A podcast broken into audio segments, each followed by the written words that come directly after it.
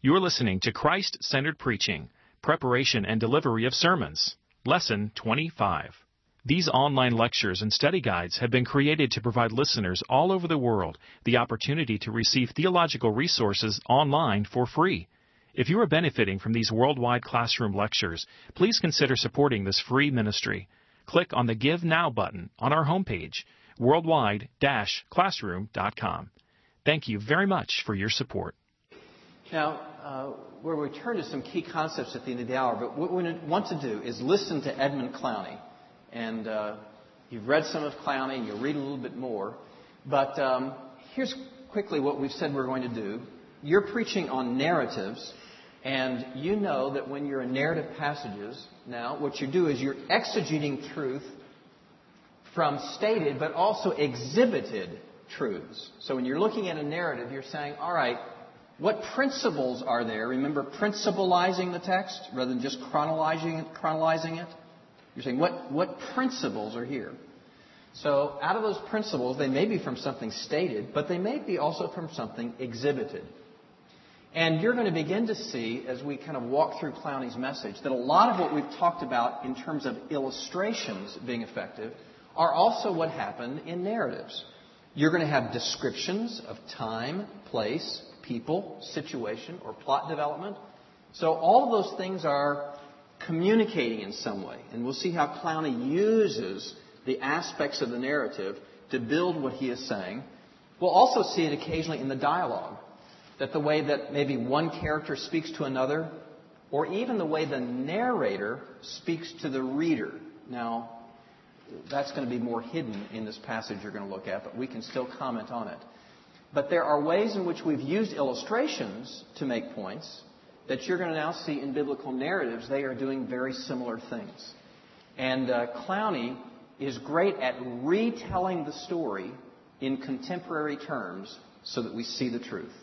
Okay, so I'll kind of point some of these things out as we go and as we listen to Clowney. One other thing about Clowney, I'm not asking you to follow his method. All right? We're still going to have, main points and subpoints from the text. We're still going to have, explanation, illustration, application, or some version of that. Clowney, for much of his ministry, was the voice crying in the desert. Okay, he was kind of the first major theologian in Reformed American circles to be talking about redemptive historical method. And I must tell you, he would have thought for much of his career that just no one heard him. Just made no impact, whatever. Later in his life, particularly when he hooked with Tim Keller, when John Sanderson, who was a student of Edmund Clowney, came here, things began to multiply. But one of the reasons it struggled a bit was because while Clowney could exhibit redemptive historical method in amazingly wonderful ways, there really wasn't a homiletical method that was easy to follow. And you're going to discover that when we're listening to his message. So regardless of what method you follow, there's still got to be unity. There's still got to be some form of organization and argument. And so we're going to follow him in these broad strokes. But please, I'm not asking you to copy his method, okay? Just listen for the principles as they come. We're going to go so we can do several things today. So let me get things started here. And I'll try to stop this frequently and make observations as we go. I'd like to talk to you tonight about Aaron, a very important word from the Old Testament, the word devotion, a word that is often used in the context of the love of God for his people. In the Old Testament, it's a word that's translated loving kindness. It's the Hebrew word chesed. Now, of course, academic occasions, you have permission to use Hebrew word. Make that clear to the students. No other occasions, only. But on an academic occasion like this, we can bring in a Hebrew word. And the word is chesed. And it's a good idea to get used to it because there really isn't any English word that's an exact equivalent. Loving kindness doesn't quite do it. I want you to think about that word, and maybe we'll get a little better understanding of it as we reflect together tonight on the Scriptures. Okay, That was an introduction. What's this message going to be about? Okay. So it's going to be about chesed, the English being... So we've got different things. Loving kindness. I think the word he used the most was devotion. But he's kind of said, this is what I'm going to be talking about. Okay, so we get the theme announced, as it were, the unifying concept of the message as it begins to unfold. It might help you to take out your... And to understand the word a little better, I'd like to read a passage from the Word of God, a passage in which the word does not occur. Okay. But nevertheless, it's a passage that will help us to understand the word. Now, it's found in the 23rd chapter of 2 Samuel, beginning with verse 13. 2 Samuel, chapter 23, verse 13. And 3 of the 30 chief men went down and came to David in the harvest time unto the cave of Adullam. And the troop of the Philistines was encamped in the valley of Rephaim. And David was then in the stronghold, and the garrison of the Philistines was then in Bethlehem. And David longed and said, "Oh, that one would give me water to drink of the well of Bethlehem, which is by the gate."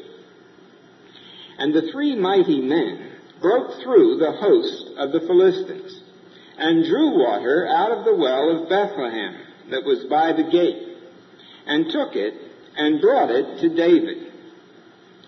But he would not drink thereof, but poured it out unto the Lord. And he said, "Be it far from me, O Lord, that I should do this. Shall I drink the blood of the men that went in jeopardy of their lives?" Therefore, he would not drink it. These things did the 3 mighty men. I think it's clear to you that here is a passage which describes for us the devotion that David's men had for him. A passage that also shows us the devotion that David had for the Lord. So if we have the organizational plan, now it's distant from you, so you may have trouble remembering. He said this passage is about 2 things. First, it's about the devotion of David's men to David. So he said, first of all, it's about the devotion of men to man. He said the other thing it's about is the devotion of, do you remember what the other one was? Of David, of man to God. Now, even though it went by quickly, that really is his organizational scheme for what's going to happen. So we're going to follow that organizational scheme as we go. For in this passage, there is a gift of devotion that is brought to the king, a gift of devotion which the king offers in his devotion to the Lord. And I want to think with you about this matter of devotion. For you see, the term chesed means to begin with something like loyalty. It's the kind of term that could describe tribal loyalty. Okay, whenever you start something, you say, the meaning of the term is, what form of argument are you doing? The meaning is, what are you doing now with your terms? You're simply defining. So to define what chesed is, we now have an argument that's running by the form of definition. Now, I'll give you the scheme, and then you'll start to see how it unfolds. He's going to do 2 things. Aaron? No, this is just in that big space, just to kind of help you get a sense of the message. So there will only be about 20 test questions on this material. No. I'm teasing. Now, I just want you to have a scheme of what's... Here's what we're doing today, okay? We're listening to this message. We're going to hear Clowney preach a very traditional message, and then he's going to tell us why it's not redemptive. And then he's going to move back across it. Okay, so it's a great message to kind of hear what would redemptive versus non-redemptive messages be like. Okay, so but first we're just kind of getting a scheme in front of us here. And so he's giving us his argument. Here's what he's going to do. He's going to retell this story. And he's going to say, here's what Chesed was like back then. And here's what it would be like in contemporary terms. And he's going to give positive and negative and positive and negative. So he's not just going to say then and now. He's going to say negative examples and positive examples and negative examples and positive examples today. Okay, so that's kind of, he's just going to give a long explanation, which is definition, by retelling the story. And the definition is, what is Chesed? What is biblical devotion? And he already gave you one example. He said Chesed is kind of like what kind of loyalty? Tribal. So you'd say, well, okay, that's kind of a remove from us cultural understanding, tribal loyalty. So he's got to bring that closer. And watch how he does it. He's really a master at this. It's the sort of thing that we encounter in our civilization, mostly in the sports world. Here you have a team known as the Cardinals, I understand. And now in Philadelphia, we have a team known as the Phillies. And obviously, if the Phillies will become the champions, they will earn it by seniority. And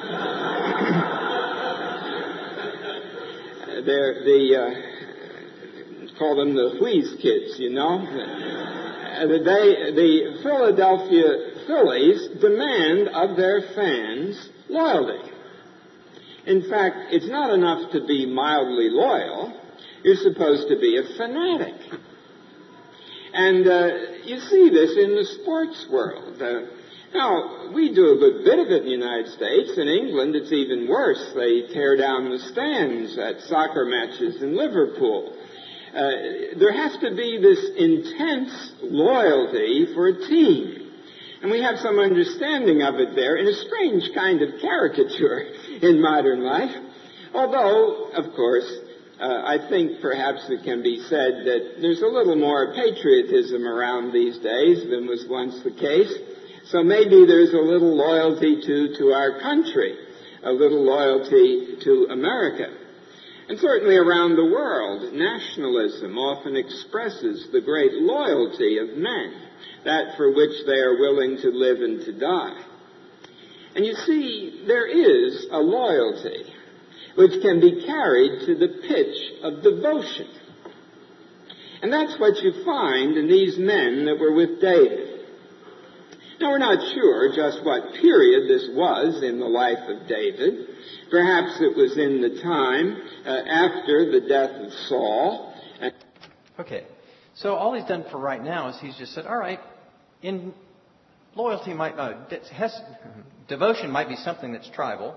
And he says, well, compare it to sports, compare it to patriotism, positive and negative sides of that. But actually, we're talking about David's men. So now we're going to say, what does devotion look like among David's men? Now, to make us understand that, he's going to do a lot of the same patterns. He's going to begin to tell us the narrative. What is the time of this? The time David's where? He's out in the desert. Saul's troops are after him. So he begins to describe time and place and people and situations. Now, listen to it for a while. It's all going to be back there somewhere. Just kind of, and then watch how he comes into our reality. How would that be understood in today's terms? And during the period before David had begun his wars against the Philistines. At any event, David is out in the wilderness, in his old haunts, where he had been when he was hiding from King Saul.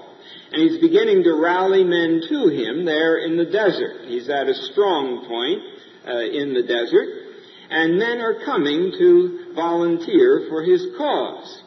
And among them, there are these three men. Now, the passage that I read is not given to us in Scripture at the time that it happened. It's given where we have a kind of recap of David's mighty men. We're given the accounts of the knights of David's round table, if you please, those who had done great exploits in the service of David. And we're told that these men came to David as volunteers out in the desert. And when they came, these three men, They heard David say on one hot afternoon, "Oh, that somebody would get me a drink of water from the well in Bethlehem."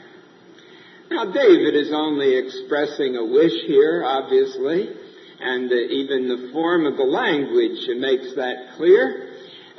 But the three men hear him, and they are loyal. They have chesed with respect to the Lord's anointed, with respect to the King David. And so they hear him say, "I'd like a drink of water from the well in Bethlehem." And one of them says to the other, "You heard what the chief said?" "Yes, I heard it." "Wants water, he does, from the well of Bethlehem." The other fellow says, "Let's get it." Puts on his sword, they get a clay pot, they go to get the water. Now, of course, the problem is that the well of Bethlehem is in a town that's now occupied by the Philistines. And David, when he said he wishes he had water from the well of Bethlehem, is wishing for something that seems completely unattainable. It's a garrison city of the Philistines. He can't get water from Bethlehem. Now, I don't know what David was thinking about when he wanted to have that water. I don't know if it was a little bit nostalgia. Bethlehem was his hometown, you know. He knew the well, and he'd often had a drink there. Now, all he's doing is talking about David wanting a drink of water from Bethlehem, right? That's all David's experience, all right? He's already done something to make us understand the situation a little bit more. He said David's mighty men are kind of like the accounts of the knights of the round. So we get something tying to our experience a little bit more. But now listen how he's going to push everything. Taste, smell, feeling, sentiment, everything that kind of make us understand what this ancient account is about.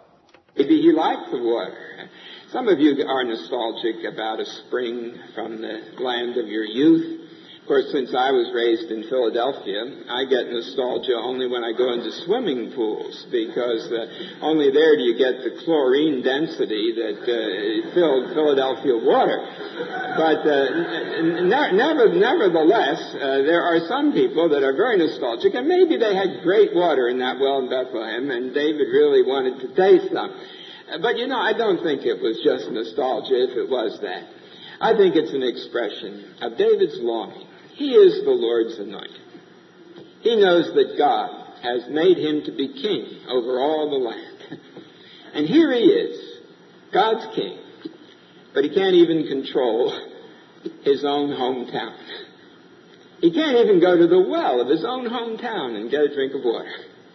And so on that hot afternoon, of course, it didn't mean they didn't have any water there. They couldn't have had a strong point without some source of water. But on that hot afternoon, when David's thirsty, he's saying in his heart, "Oh, Lord, Lord, when will I prevail? When will your promises be sealed to me? When will I be able to go again to Bethlehem and drink the water from that familiar well by the gate of Bethlehem?" But now, you see, these three men are on their errand. They're heading out across the desert. And they have to go to Bethlehem. Now, I don't know how the Philistine army was organized. I don't know where they had the first line of defense, or where there were people on guard or on watch duty. But we know that they had to break through the host of the Philistines. So at some point, their approach was noted. And at some point, they had to begin fighting. And by battle, they had to make their way. And perhaps they broke through one line, I don't know, and then went running up the road that led to Bethlehem.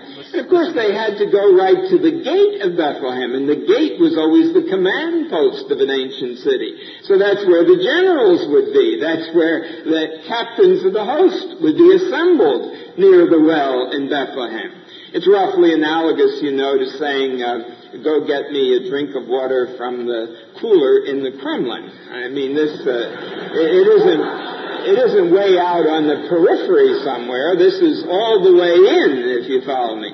So here they had to go and fight their way in and get to the well of Bethlehem. I don't know whether they pulled up the water or some woman drew the water for them while they fought off Philistines, but they got the water, and then with the water in their possession, they had to get out again. I suspect they had to fight their way out as well as fight their way in. And at last, they're clear of the Philistines, and they're going back across the desert. And, you know, maybe that was the hardest part of all, the last miles, carrying that water and not drinking it after all that fighting. But they had the water, and they brought it back, and they came to David. Listen to this. Chief, you said you'd like a little water from the well in Bethlehem, you know? Well, here it is. We got it for you. We got it for you. Here it is. And then David did something that distresses some of the commentators. David took the water and he poured it out on the ground, all of it. There was a little wet space in the sands, you know, and then the sun came out and there was a little dry space. Now that is so simple, but it is so effective. I mean, can't you just see it in your mind's eye? First, there's a little wet spot, and then in the desert sun, there's a little dry spot. And all he's got is David poured out the water, but he wants you to feel what that was like, what that was about. What are other things he's done to kind of engage your present understanding with this Old Testament account? What's some other things that he's done to kind of bring it in close? Yes, Josh. He does a lot of rephrasing, right? In his retelling, he also rephrases kind of outside the biblical language, but so that you can understand it. What else does he do? Yes. He fills in the action. Do you get fighting in, fighting out? Now, he really is a master, so I listen to him at times and kind of say, well, the Bible doesn't say that. But if it does, you know, he'll always say something like, I imagine, or I don't know, but. And he fills in necessary details. In other words, for the account to have happened, it would have had something like that would have had to happen. You know, I think if he just kind of totally filled in, you know, and they met a woman there and she said, you kind of go, no, it doesn't say that, you know. But I think it's creative storytelling within limits. It kind of gets near the boundaries at certain points, but probably within limits. What are other things he does to engage you? Remember, when he's retelling the story, what are things he does to say, in your time, this is what it would mean? Tom? Yeah, you know, it's just really good reference. By the way, this would have been, I think, 1982 graduation ceremony here at Covenant Seminary. So I guess the Phillies and the Cards were in some kind of race at the time, too. So I think those are the chief ones. Anything else? Oh, the dialogue. You know, chief wants some water, he does. You know, well, let's get him some. You know, I mean, those words aren't in Scripture, but they had to say something to one another that kind of reflected that. So he retells it in a way that engages us. Now, remember, all we're doing right now is we're just saying, what's devotion look like? What's a definition of devotion? And how do we see it exemplified, exhibited in this passage? So that's all we've done so far. Those men, at the risk of their lives, had got David that water. He wanted to drink so much. And yet when they brought it to him, he wouldn't drink it. How thoughtless David was. Ah, well, you know better than that. It wasn't thoughtlessness at all. David did exactly the right thing. Why? Why, because David said, men, I don't deserve this. I don't deserve this. This isn't just water. This is, as it were, your blood. You put your lives on the line to get this water for me. And I can't take it from you and drink it just like that. David said, there's only one thing that I can do with this water. I can only give it to God. It's too holy for any other use. What wonderful tact David had. What wonderful understanding.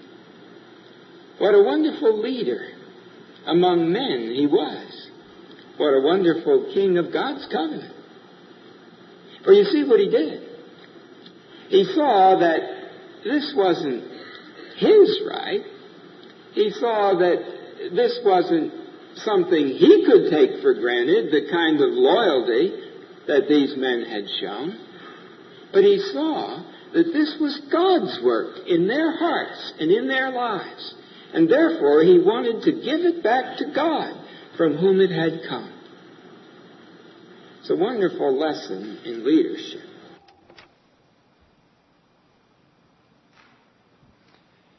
Isn't David a great guy? Isn't David a wonderful leader example? I mean, don't you just wish that you could only be like David? Be careful. You are being led down the primrose path, and he knows exactly what he's doing. But as he does it, he begins to give us some application. And he says, here's what such devotion would look like in leadership. Right? So he's going to begin to apply it to various forms of leadership.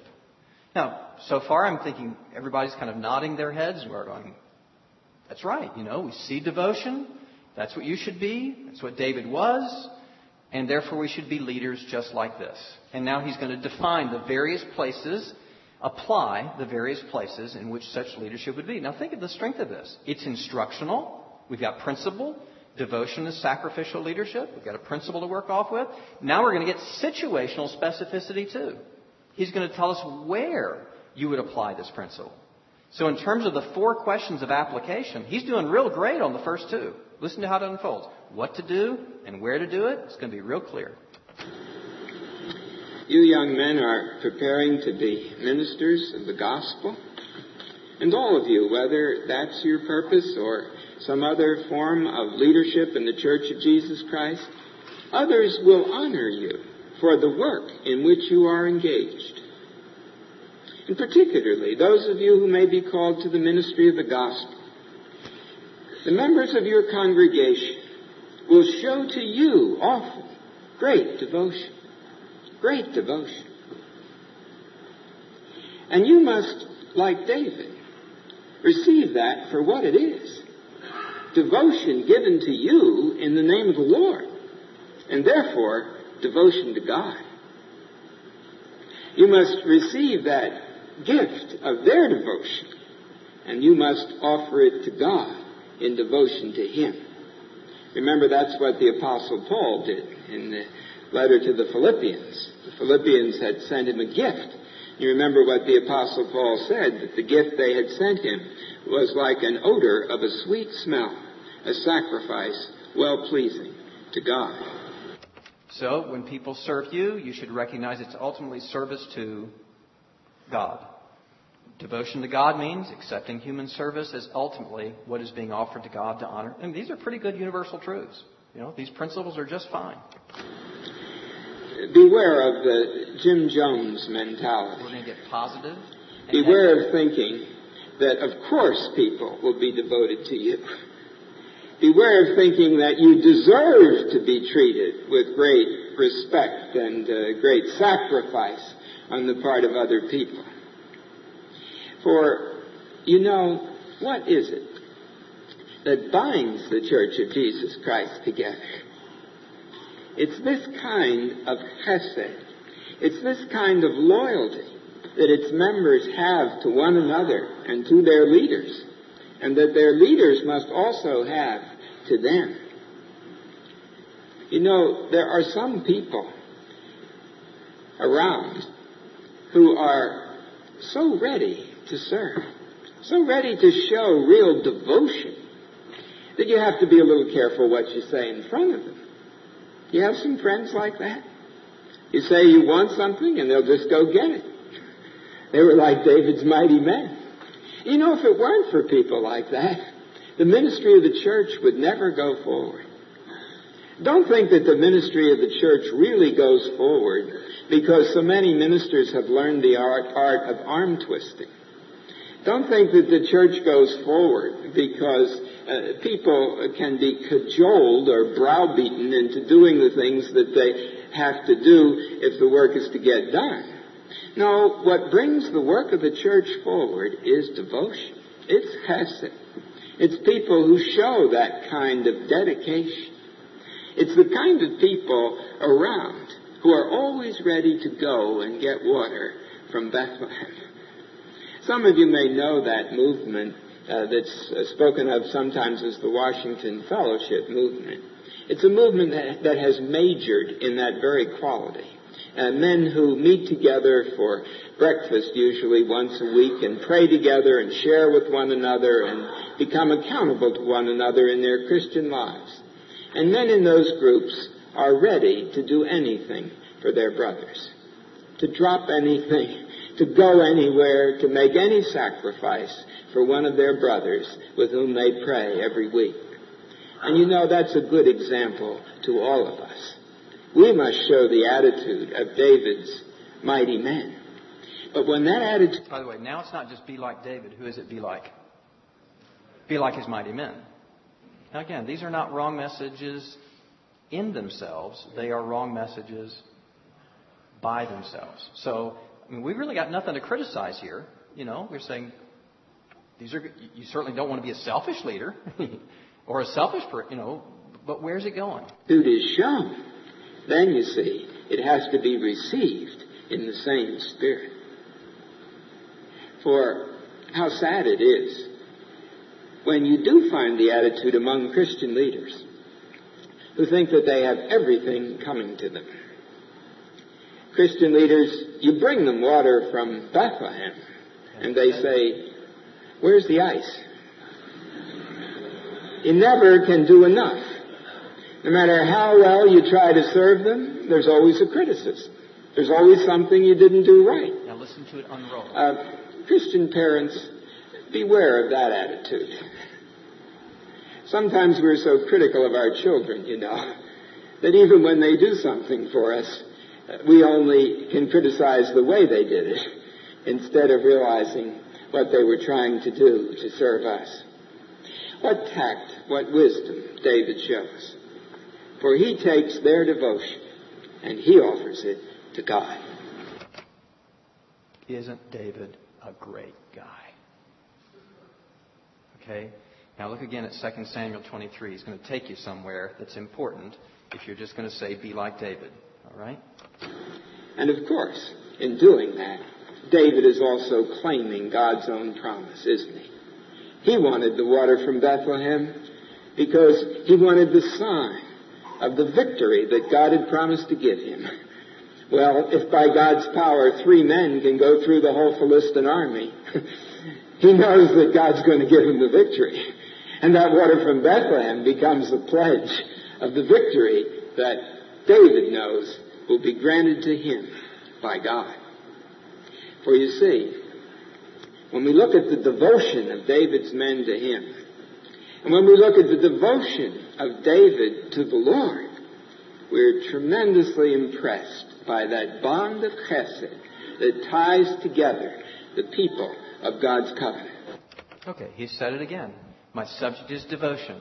And we've been tremendously impressed by the devotion of men to man, and we've been tremendously impressed by the devotion of man to God. So that's what the account says, and it certainly has moved us. But we're also drawn to something else. We're drawn to the fact that it is God who redeems his promise to David. And we're drawn to an amazing truth that the Word has said. Although it does mean loyalty, and although it does mean devotion, is used in the Old Testament scarcely at all about the devotion of men to men, nor even of the devotion of men to God. The Hasidic group of the Jews use this term today to describe themselves as the devoted ones. But in the Old Testament, this term is used almost exclusively for the devotion of God to men. Think about that. God had promised David victory. It was the Lord that gave David water from Bethlehem. It was God's faithfulness to David that gave him men like that and gave the men the ability to break through the host of the Philistines, and gave to David the water from Bethlehem. David, the Lord's anointed, knew the chesed, the loving kindness of God. I'd like to read to you just a few verses from the end of this chapter. Be patient with me. It may seem a little strange, but listen to these verses. Hezro the Carmelite, Peirai the Arbite, Egal the son of Nathan of Zobah, Bani the Gadite, Zelek the Ammonite, Nehirai the Ithrite, armor-bearers to Joab the son of Zeruiah, Uriah the Ithrite, Gareb the Ithrite, Uriah the Hittite, 37 in all. This chapter about David's mighty men. This chapter about the men who were devoted to David and ready to lay down their lives for him. This chapter closes with this list of 37 mighty men, 37 devoted ones, 37 heroes of David's army. And the last one to be named is Uriah the Hittite. You know who that was, don't you? For later, when David was well established in his kingdom, and had the luxury of being able to remain back in Jerusalem in his palace while his army was in the field, you remember that David saw Bathsheba, the wife of Uriah the Hittite, David, and he lusted after her and had her brought to him. And then, when he learned that Bathsheba had conceived of that union, David did that despicable thing. Remember what he did? He had Uriah brought back from the army, assuming that Uriah would go home and sleep with his beautiful wife. But Uriah didn't do it. He stayed in the palace. Why? Because of his chesed, because of his devotion to David. He was a soldier on service. David had brought him back from the army. He didn't know what the chief had in mind, but he was loyal. And he wouldn't go home because he was on duty. And when David saw that that was his determined purpose, he sent him back to the army, you remember, with a message, all right, with a message to Joab to put him in the front of the battle and to retire from him so that he died. And Joab did what David requested. And so that his own generalship wouldn't be criticized later, when he described the maneuver, he added the sentence, "Your servant Uriah is dead also." David murdered Uriah. So David's not such a good guy. Would David say, "Be like David"? Well, there are certain aspects of his life that are exemplary, but there are certain aspects of his life where God surely must rescue him. And the story's not complete until the rescue is fully known.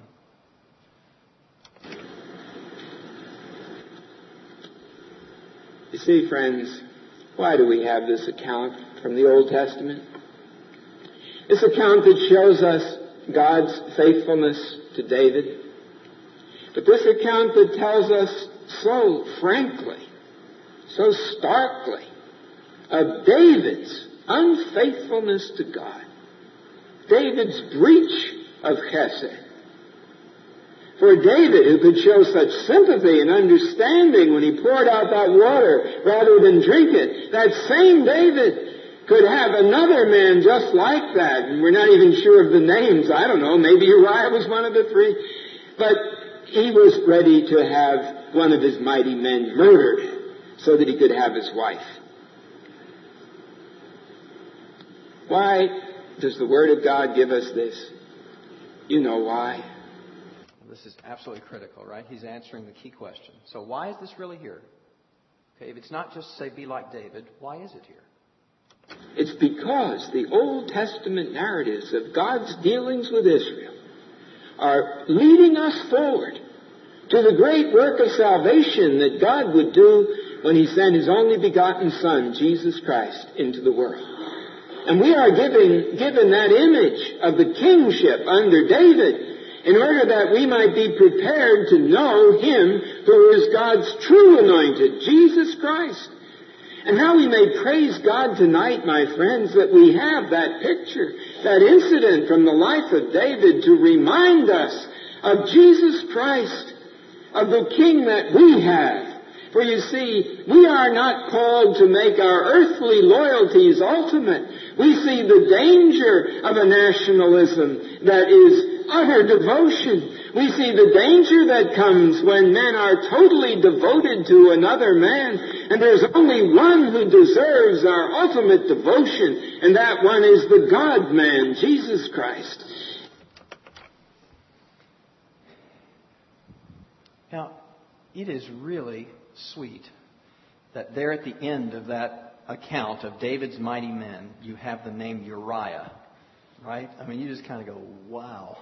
That is a skilled biblical writer who's written that material in that way, right? I mean, it just is, you know, the cherry on top to kind of tell you what to look for. You know, it's just so apparent. But let me ask you, if Uriah had not been mentioned right there like that, could you have still preached this passage redemptively? You know, there isn't always going to be the cherry on top, right? I mean, sometimes it's going to be. So if you had the account, the narrative, but not the listing of names with Uriah there at the bottom, could you have preached this passage redemptively? What would have been ways to do that?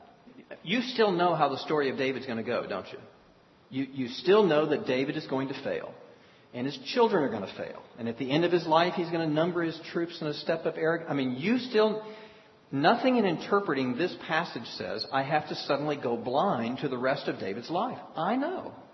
Okay, so to interpret this passage apart from the rest of his life is not actually to truly interpret it. It has a context within the life of David. So that's kind of near context. Okay, if we were doing micro redemptive historical method, we would say, all right, right here, fairly close in, I understand that David is not the ultimate leader. Okay, now even though David's not the ultimate leader, what promises have come to David? Already. He's going to have an eternal kingdom.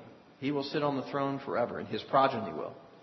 So we know all the awful things about David, and still we know, despite his unfaithfulness, even to the people who have been so good to him, his own people, God is still going to be faithful to David.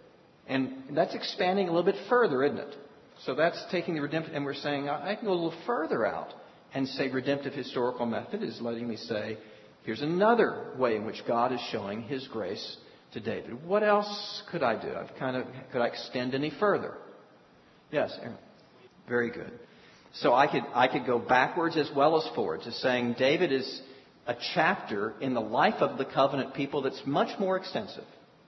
And that covenant-keeping God is again the hero of the text, despite David's failures here. Clowney used the language, there's different terms that you hear kind of biblical, theological focus to. He said, this account is leading us, remember how I said, leading us forward to a greater king. Okay, now that's kind of very familiar language, so that we say yes, God provided his king in this covenant succession and of understanding. But this account is leading us forward to the need for a greater king. Quite often, as a matter of fact, when I'm preaching on Old Testament narratives, I will say something like, here's grace in Old Testament clothes. Right? There's some way that God is acting that is showing us his nature in this account. And we know that about David. Does David lose his kingship because of his affair with Bathsheba and murder of who? Uriah. But thank you, Uriah. Uriah, thank you. I had a little mental slip there. And you'd say no. I mean, God is still maintaining. Any other ways that you could go? There's little cues here and there. What if you hadn't even told the whole account? Where David is outside his own home city, which is what? Bethlehem. Now, without leapfrogging to Golgotha, is it significant that the Lord's anointed is not able to get in his own hometown? How's he going to ultimately get in his own hometown and rule over it? God's going to have to provide it for him. Because, it's now the king of Israel has got him outside. He can't do it. So God's got to act in David's behalf. I guess I'm just trying to say there are different ways of doing this. Could be the macro interpretation, but you could come in a lot closer and say there may be things here that are showing me the grace principles or patterns most fully represented in the ministry of Christ, but what grace principles or patterns could be right here as well. On the bottom of the sheet that you have, which was today's lecture, I'm not planning on going through all this. I mean to give you something of a little almost index to Goldsworthy. And you're saying, all right, how do I learn to see grace principles and patterns in different types of biblical genre? I mean, we've looked at a narrative and we've recognized the problem almost always of saying, just be like David. But where do you begin to see in other forms of biblical material? So Romans 2 at the bottom, expounding various biblical genres with Christ-centered lenses, you would say, how are redemptive truths evident in historical narrative? Well, God's plan may be evident in biblical narratives. Various ways. Symbol and sacrament. Promise leading to deliverance. An unconditional covenant being established. Ingrafting of the undeserving, like Ruth, right? Like Rahab.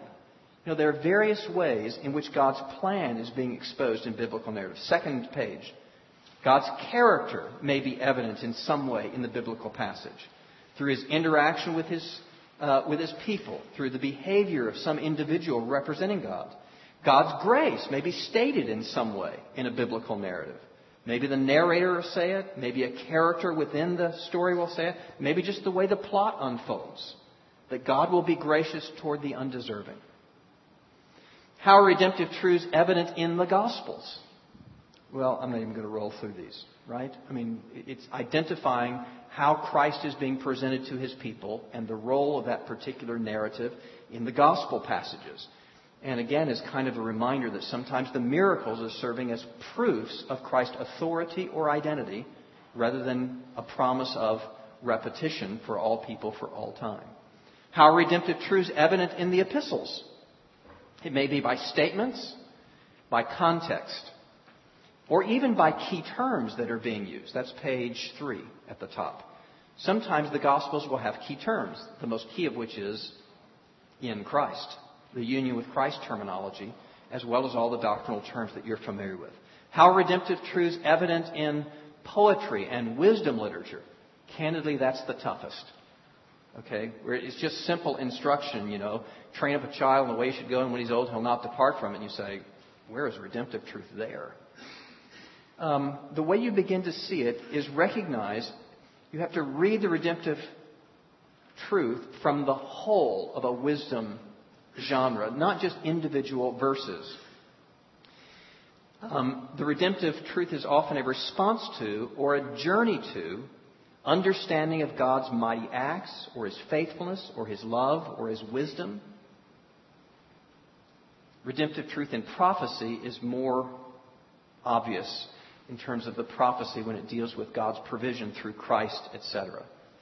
Now, I'm going through that very fast, and you recognize it. Because I recognize if I went through it in detail, it wouldn't stick. You're going to have to work through and preach those passages in order for you, and hopefully maybe refer to a sheet like that or to Goldsworthy and say, all right, here I'm going through Song of Solomon. How is redemptive truth here? And you almost got to work through it with some reference material to begin to see it. But there are some things I want you to be aware of that we're doing this semester. This hasn't changed. Okay? We're still going to do main points and subpoints from the text. So we're going to say, what in that account is proving that principle that you just said? That's not going to change. So main points have to be from that text, and the subpoints that you're establishing have to be exhibited or stated in that passage. right? Exhibited or stated in that passage must be the subpoints that you're making. We will still have an illustration for every main point. And I can't remember who asked it the other day, if it was Aaron or somebody. May the narrative itself serve as the illustration? The answer is yes. If you kind of retell that portion of the narrative, it's possible the narrative itself could serve as the illustration. But still there needs to be an illustration for every main point. And we're still going to rain down key terms from these principles. In the main points and subpoints, we're still going to rain down key terms in the illustration because we got to apply these things. These truths ultimately have to be applied.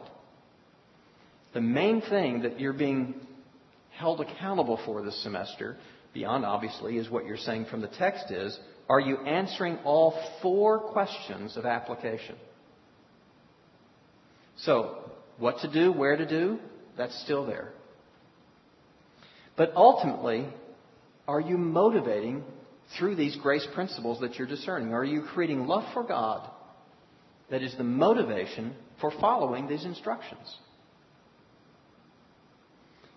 And the harder question, the one that you'll probably wrestle with for the rest of your life, how do people do what they're told to do? Creating the love that is the power. Remember the expulsive power of a new affection? To build love for Christ that undermines the attraction of sin. Because if it does not attract you, it has no power over you. Now, there are other things, of course, practical suggestions of accountability and Christian disciplines, all of those. But even those are about building love for Christ, or they actually destroy true godliness. If they're just about earning brownie points with God, they actually destroy faithfulness. Instead of saying, what I'm doing with all these even practical means of following God is learning to love Him more. The things that I would hope you would walk away from, and I'm going to try to get done quickly here so you can ask questions about all we've talked about. If I said, what do I hope you'll walk away with from these four lectures? If you get number one here, I'm pretty happy. God is the hero of every text. Gideon is not the hero.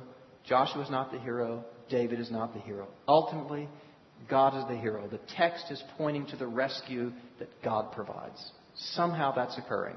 And the reason we started with FCF way back in Prep and Dell is because if you really identify the burden of the text, the fallenness that requires the truth, divine solutions must be given. So by dealing with an FCF, you will always force yourself to bring God to the rescue. Redemptive truth has to echo from what you're doing. As you begin to look for redemptive truth, to use the two lenses, just kind of standard, say, what does this tell me about God? What does this tell me about me? What does the life of David tell you about God?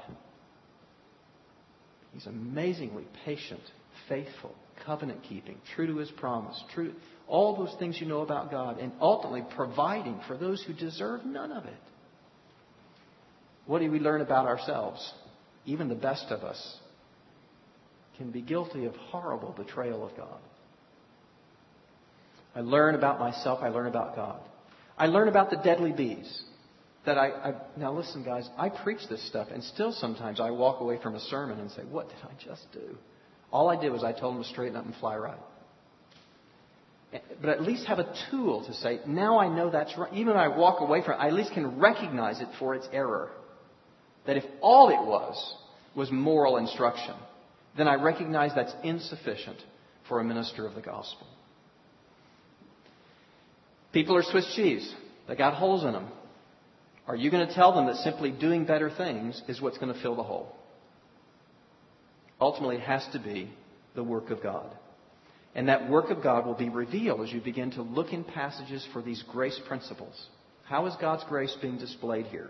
Ultimately revealed in Christ, but even here, how am I seeing the grace of God being displayed? And what changes you, and I think changes your preaching, is when you begin to recognize that if you've begun with that FCF, here's the burden of the text, here's what people are struggling with, that what my goal in preaching now is to take truth to struggle. That's where you become this physician of souls that's so beautiful to your own heart. I'm taking truth to struggle, not just heaping more information or more behavior responsibility on people. I'm actually bringing the grace of God into their lives by dealing with that hope that they need. And that's the final thing. Common denominator of all great preaching is what? It's about hope. It's giving people hope. Common denominator of all great preaching. And if that's what we're doing, we'll struggle mightily even this semester. How do I preach that passage redemptively? But if you know that ultimately my aim is to give people hope in their fallenness, then the struggle is well worth it. And your preaching becomes a beautiful thing. Now, I want to back away a little bit and kind of let you all ask whatever questions you want on this material. Where's Matt? I can't remember what you asked the other day, but I remember kind of walking out of class and thinking, I don't think I answered that very well. Do you remember what you asked? For me, what often you find in, how should I say, hyper-Vossian circles, to be very technical here, is you get such an emphasis on the why and the how that the what and the where fall away. You know, there is no instruction. And in fact, to give instruction is looked down upon. The other side of that is kind of the straight legalism, is where the why and the how fall away, and all we get is what and where. So what I think is the true Calvinist history and tradition is to say the law doesn't fall away. The law is the safe path. It's the path not only of God's glory, it's the path of good for us. But what makes us not only walk down the path but not stray from it is love for Christ. So if you say, how do I live out this love for Christ? You want to say, well, you already said, if you love me, you'll keep my commands. So it's glorious to him, but good for us, even as loving my wife faithfully is good for me. So I want us to kind of keep both hands together, right? Not say law or gospel. I want to say it's gospel motivation for what glorifies God and brings us good. But it is not, of course, ignoring why and how, which would say, oh, well, if I do good, you know, then God will love me more or make my life happy or something. You say, well, actually, that's making the law conditional, God's love conditional upon your obeying the law, which is how most people live. And that's, obviously, I'm weighing in against that while trying to weigh in against the antinomianism at the same time. Go ahead, Matt. Okay, good. Other questions you all have? Logan? Logan is saying, to what extent does the FCF actually have to come from the text? I think the wording of the FCF has to come from the text, not necessarily at all. But the meaning of the FCF has to be derived from the text. There must be something in text. Now, context is part of text. Something to say, why is this written? You know, what was going wrong? What was amiss? What was the burden of the writer? Has to at least be determined by the text or its context. So the ultimate meaning of the FCF has to be, you have to be able to prove it's there, either by text or context. But you could word it 1,000 different ways, just the same, almost like we talk about a proposition. You know, a proposition can be worded 1,000 different ways, but you got to say, I can prove that proposition is in the text. I've got to be able to prove the FCF is actually what the biblical writer had in view here. And that in itself is an exegetical task, either by text or context. Right? So that you would say the FCF, in almost any given narrative, you would have multiple possibilities for the FCF. And I will go back to, we're kind of back to the hermeneutic professor's definition of the difference between meaning and significance. Meaning doesn't change, but its significance could have many categories. So as I'm looking at the FCF of a passage, and I might say, this passage is meant to deal with people's distrust of the love of God. You know, that's one possibility. Well, then I might, you know, I'm thinking pastorally now, how do I approach that? Well, I may be saying something about it's believing our circumstances show God is not loving. Well, that's kind of a significance of the truth that's there in the way that I worded that. So there could be multiple wordings of the FCF that deal with the significance of that truth that's there. But still we have to say, I've got to prove that that was the concern of the biblical writer. That basic meaning question can't really vary and be true to the text. What are your greatest concerns about doing this semester? You kind of go, whoa, this worries me. What worries you about doing redemptive historical or Christ-centered preaching? What worries you? I didn't play the rest of the met. We kind of stopped right when he said, what was the purpose of the text? And I must tell you, it's the weakest part of the sermon. He kind of washes back over these applications real quickly and talks about it's being motivated by the love of Christ to do these. But how should I say, it's the weak part of the message. So even, once he's kind of given me it leads you forward to understand what Christ may do. You know, I didn't keep going through the brief remainder part of the message. But you're right to say, how do you keep it from just be tack on? Or worse, do what Clowney did every week. Go down this way and then back up and go that way. You know, if you did that every week, people would just kind of wait for the ironic twist. You know, well, where's he going to do it now? I think it's the recognition that there are different strategies to do this, all legitimate. Sometimes we are going to say, if Christ has provided his grace for you, what are the implications? So we may kind of lay the grace foundation right at the beginning. Other times we're going to kind of build the case all the way through. What else did God do for it? What else did God do? What else did God do?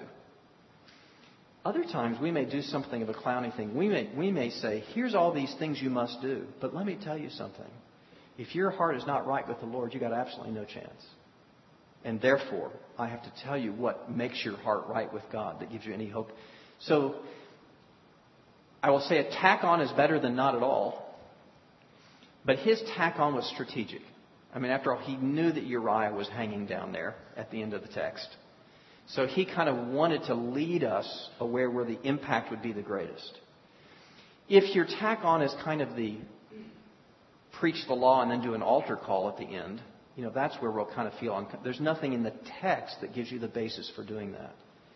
So it's certainly a danger, I think, to do the tack on, unless you're saying, again, what in text or context allows me to point to the culmination of these grace principles.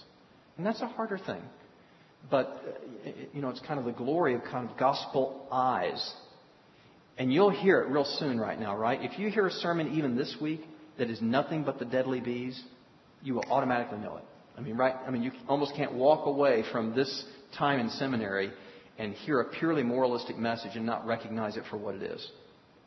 Now, the hard part is, of course, how do you correct it? You know, how do you see the grace that's there? And that's where hearing each other and helping one another this semester, I hope, is part of the process of seeing it. Dale? Oh, that's a good question. How often do you answer the questions why and how? I think you've got to do what, I mean, you know, you're getting more license as you go through the curriculum here. But typically, most of us want to say, if I've spent all this time developing these truths, I want to do what and where in virtually every main point. Okay? The why and how, I think you've got to do somewhere before the sermon ends. They're a lot less specific, I think, in terms of where they occur. I think you just want to say, before they walk away, I want to make sure I've done these. So it may be early or late or woven through. These, every main point. These, somewhere in the sermon. I think that's right. I think the FCF often gives you the insight into how you will be doing the why and the how. The why is, I mean, you can say it 10,000 ways, but the why is almost always responsive love to the grace of God. The why is almost, how many ways can you describe love? I mean, poets have done it for 4,000 years in all kinds of ways. But the why is almost always the love of God. The how, I think, is the tougher one. To say to people, here are these practical means. Here are these ways of getting information to it. Here are practices that will help you do it. But ultimately, even the how is out of a greater love for Christ, which is why the why can't be forgotten. To me, most of this course is about the why. You've already got the what, the what, and the where in mind. So much of this course is making sure that the why comes into view. Other things? Yes. Do you hear the time management question? Just, you know, if you're going to preach Genesis to Revelation in every sermon, it is going to get a little long, you know. Old preachers rule. Which should be the, if you're going to have a long main point, which one should it be? The first or the last? First, not last. You're accelerating. Okay. So you're accelerating for attention and impact. And my sense is if you're going to do the redemptive truth at the end, it pretty much has to carry the whole freight to that main point. You know, it's just got to be. So you got to say that's the redemptive truth is the third main point. That's pretty much all I'm saying in that third main point. All right? If it's foundational and being interwoven, then your time management is not different than, you know, any other kind of major issue. But if it's not in view to the third main point, you know it's going to have to be there. And it's going to have to be kind of the main thing said. Just because you haven't got time in the acceleration process to say much more. So that's one hint. If it's waiting for the third point, I make it pretty much the whole third point. Another may just be, have you discovered this? The way that you're wording main points. If you say something like, my first main point is we must obey God. My second main point is we must honor God. And my third main point is we must trust God. All the emphasis is upon what we must do, which makes it harder to interweave redemptive truths. But if the truth principles are what God has done, God redeems his people. God forgives the unforgivable. God, you know, some grace principle is the wording of the main point.